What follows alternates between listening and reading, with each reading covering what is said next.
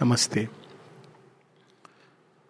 So, as we know, today is 24th April and it's celebrated as the day of the mother's final coming.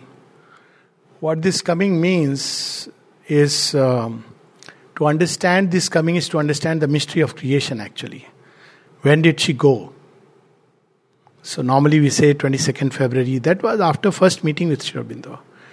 So the Vedas speak about the story where the divine's bride, Brahman's bride, bride of Brahman, she wandered away far into the inconscience and darkness. She identified so completely with material nature that she entered a state of self oblivion.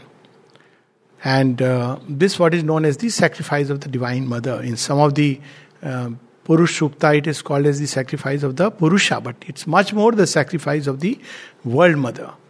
And she did it so that she can pull creation out of that state into back to its origin. But this, in the process that she pulls creation and darkness out of its state to integrate and unite with the divine, means that it becomes a many rainbow hued, many toned, colored, rich, beautiful creation. So that is the gain. Otherwise, she was always there with the Lord. So she wandered to sow the dreams of the Lord in this hard, barren soil and then bring out of it impossible seeming creations, as Aurobindo says, out of random footfalls of nature. Beauty like the orchid and the rose arise. Something so beautiful. So she took the dreams of the Lord when she went away, and this is the process by which she is. These dreams are flowering in space and time, and some are beautiful dreams, some are bad dreams, like, you know, some humanity. Before that, you see some beautiful dream. But even this, there is no eventual bad dream. You must know. Bad dreams are simply good dreams in the making. So in yoga, like it happens initially, you see all these snakes and pythons and all these things, but later on you start seeing beautiful gardens. Sewers are replaced by beautiful spaces. So every bad dream is a good dream in the making. It's a catharsis. So that's how. So till now, this return and the gods are a resistance in the return process. And in the return, she has created worlds of matter. What a splendorous world! She took such painstaking detail, where every planet, every little star has such a beautiful and sometimes we don't even wonder look at the seven star the saptarishi how they are fixed in space. Of course this is a play of forces and one can understand it scientifically. But when we look at it our eyes are filled with wonder. When you see them moving actually if you see the these um, seven stars move through the year you know what they end up making? They end up making the swastik. See them through the movement they end up making the swastik. First this, then this, then this way, this way, and the way they are shaped. It's amazing how the divine has, I mean, the divine mother has painted this material world so amazingly. Even on earth, when we look at it from uh, a different perspective than our immediate, uh, you know, roadblocks and nalas, then it's something very beautiful. So, material creation, then she creates worlds of life, such variety of plants and flowers that how much, how much ever you may talk about nirvana, you will fall in love. How can you know? People go all the way to Himalayas because it draws you and holds you. And in Himalaya also they fall in love with the Himalayan peaks, so they don't want to go away from there. they get attached, like Jad Bharat's story, because she's created this world out of love and wonder. Aurobindo used the word wonder weft of love. That's what this world is. And then out of the world of life emerges world of mind for a long time. Even in the world of mind, all said and done, such beautiful philosophies, thoughts, nobility, sacrifice, courage. When we read stories of these exceptional human beings, in Indian thought, they are really regarded as vibhutis. And when you observe their tales, their stories of courage and sacrifice, stories of love, the way they have loved, stories where they have gathered wisdom, or developed it out of nowhere. Read the story of Kalidas. What a wonder it is. Read the story of those who passed before us. This, I mean, Rama, as I say, look at his nobility, courage, even love. Look at Mata Sita. Many, many such human beings, even right up to our time. Just read the independence movement. Just imagine Sri Aurobindo standing in the shadows of the mm, you know he had named his the organization at 18 which he had started or was party member of that party uh, in england. They had started an organization called lotus and dagger. And i find it so significant. On one side he held the dagger to tear away the past and all the veils so that truth can shine and it requires tremendous courage. And on the other hand lotus that which will emerge look at his sacrifice i am just amazed how he could renounce such uh, success as he had achieved at that point of time at the drop of a hat or not even the drop of a hat the world didn't know and silently he sailed to pondicherry with carrying god's um, orders sealed in his breast. No one knew why he's going. People even told him that, oh, he is betraying the movement, but he had done what he had to do. When we look at that life where he doesn't know how the next meal will be got, despite being so much both erudite and in every way qualified, and yet he takes that journey. These are this is the stuff of which human dreams are made. And then we see that this humanity develops over a period of time and then, yes, there is a point of time when it gets distorted more and more. Gets twisted. That's what the whole Kali Yuga we see. Slowly, the whole descent into the darkness. Why? Because human has to bear not only the um, aspiration for a higher light, but also the burden of a darkness within. Human being is the middle term, the cross. So he has to bear not only the uh, burden of a higher light calling him from above, but also the burden of the darkness which cries within him to be transformed. So, Kali Yuga is an age when it plunges into that darkness, where it takes all the possible darkness and integrates it with the higher self to the extent it can. Six times mankind has tried it, as we are told that there were six pralayas, reached a point and then it collapsed. But this time, the mother assures us no more pralayas meaning thereby the effort that has gone into creation so that this darkness can be transmuted that is going to succeed so we see what is the strategy that the divine adopted. On one side Sri Aurobindo i satyavan you the lord addresses to satyavan. He is my soul aspiring in an inconscient world. He is the soul of man. So he represents the ascending element. How much can this soul tied to earth nature can ascend to the highest possibility. And we see in Sri Aurobindo's life, nothing was left unknown, all was bared before his burning eyes, burning heart. So that the soul of man can ascend to those heights which we cannot even imagine. And who is the mother? The descending grace, which comes in response. And what does she do? She identifies with earth nature completely. When Sri was asked, What are these prayers about? Mother is already God why she should pray. So Sri says, first he shows to the aspiring psychic how to pray. Because all our prayers are all copy books. All the prayers are full of what I want, what I want, what I want. Seldom somebody prays, Lord, I have tried all my list of what I want and I made a mess of it all. For a change, grant me what you want. So she shows to the aspiring psychic the way to pray. But more importantly, Aurobindo says he identifies with earth nature so that earth nature can receive the touch of divine love. That's why, though they are one, they have to represent these two poles of existence and hence in two bodies. Sri Aurobindo is the aspiring soul of man climbing to the highest, and the mother is the descending grace. There is a point where they meet, and where they meet, there is beauty, there is love, there is the birth of divine perfection. That's what this day is meant for.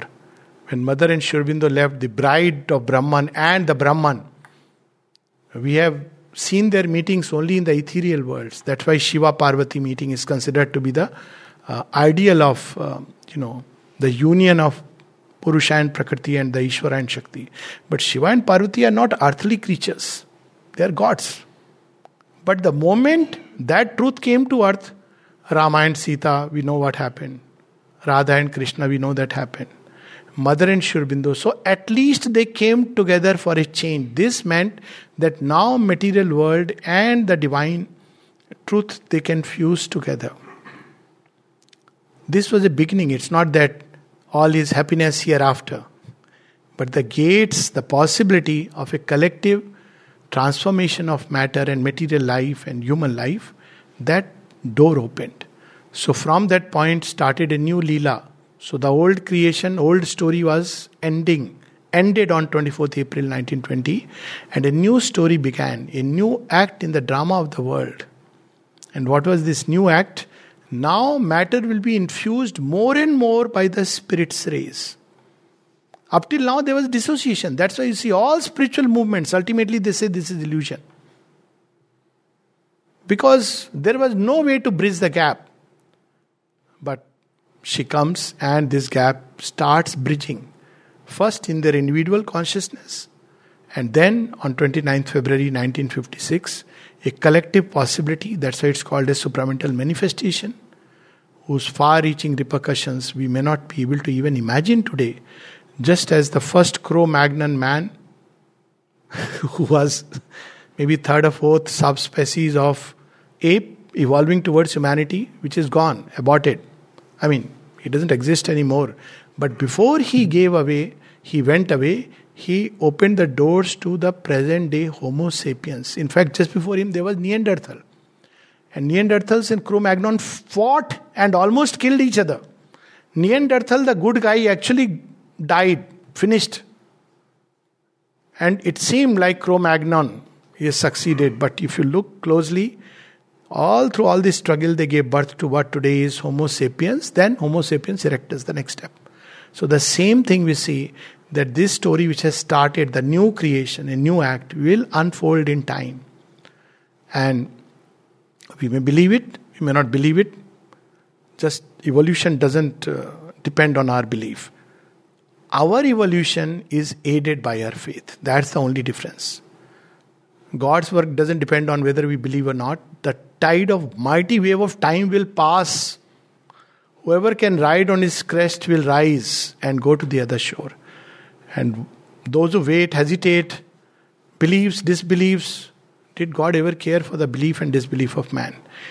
We'll close with that nice uh, little anecdote in um, not anecdote, it's a passage in Life Divine where Sri Aurobindo says that uh, he answers this objection that, but how, how are you sure?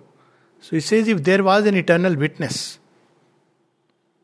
who saw this evolution story and he asked God, what are you going to do out of this nebulous mass of energy dancing in space? He would say, wait and see. I'm going to create Janani, Janma Bhumi, Swargadapi, Gariyasi.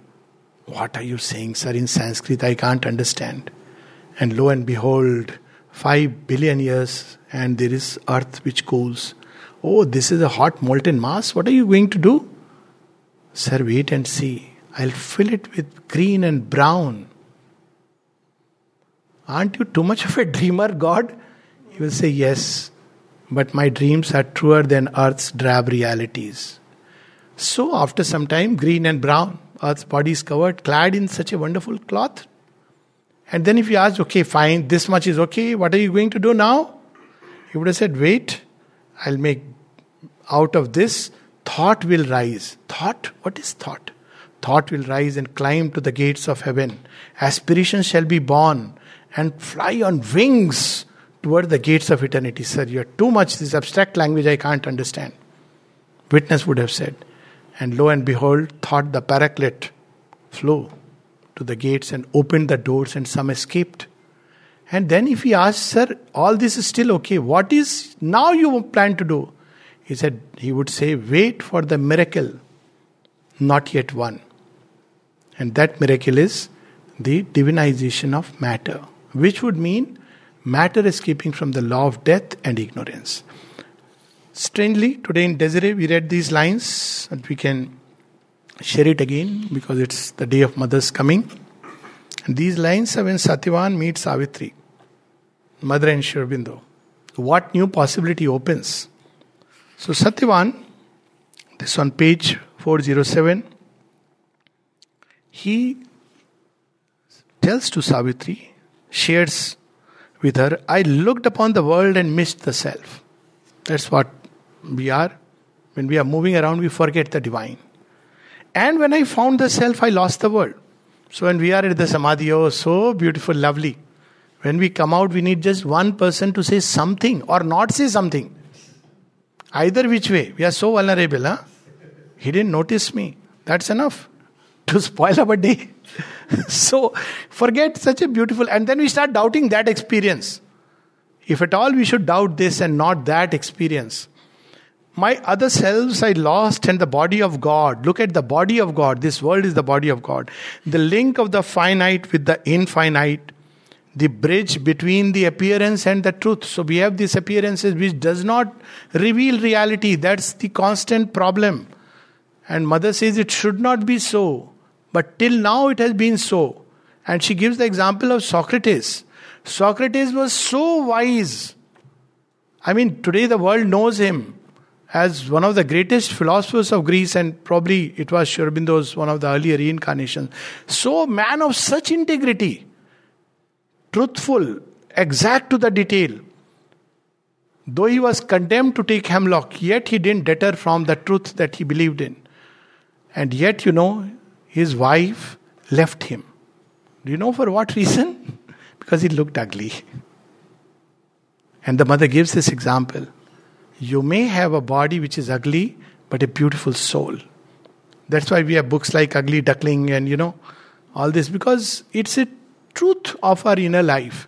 It should not be. All bodies should be beautiful by the spirit's light, but light, but it doesn't happen because these material forms are still in the grip of inconscient. That's why we grow old, we develop wrinkles and we die, and no amount of anti-wrinkle creams and vitamin E and all the paraphernalia of Amway and others. I hope Uh, I'm not discouraging, but it doesn't help.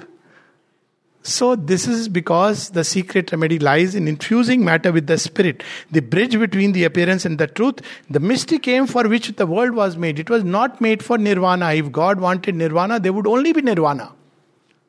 He made this world to manifest Himself.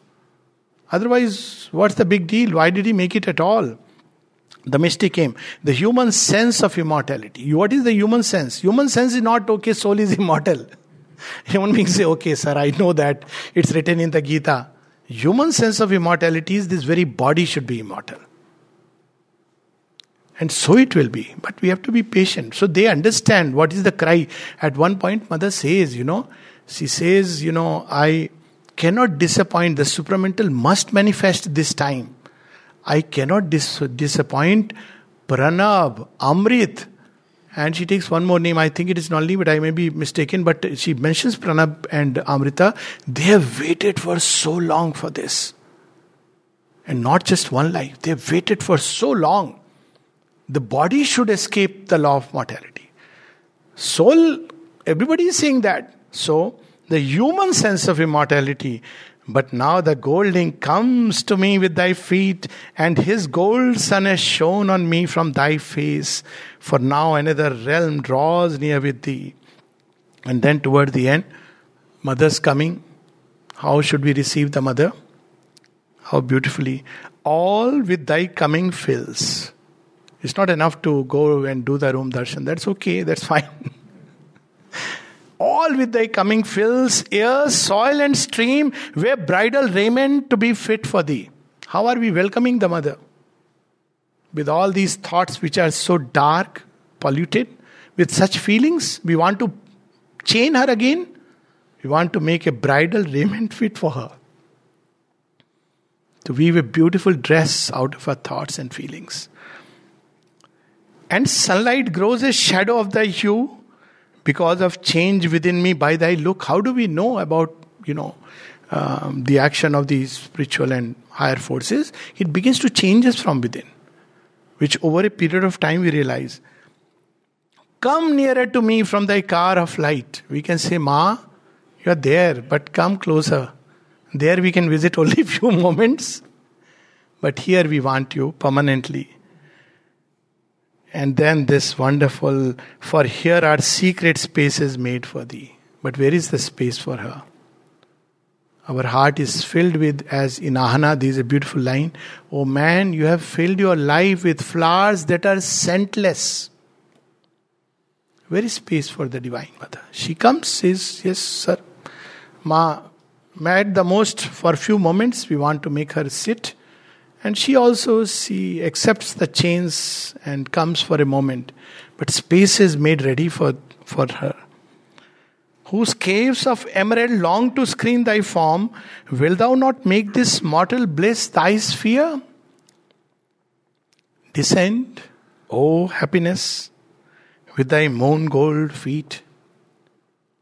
Enrich earth's floors upon whose sleep we lie, matter. Earth's floors. In matter, the soul has gone asleep. We want you to enrich earth's floors. O my bright beauties, princess, Savitri, by my delight and thy own joy compelled. Divine has to be called with delight. The Gita says you cannot uh, do yoga with a despondent heart. Oh, I don't know where he is, what he is. It's a path towards the Anandamay. It should be, we should be full of delight when we take God's name. We are invoking the all delight, the all beautiful, all blissful. How can we be unhappy in doing that? By my own delight and thy joy. Why would you come? Because you feel the joy. This is the transaction. Not because if you come, this problem will get sorted out. In fact, we may realize there was no problem. This was the problem that we were empty of the Lord and the Divine Mother. We wrongly read the problem. Enter my life, thy chamber, and thy shrine. So, may our life, our heart, our entire being, our very body become her chamber and her shrine.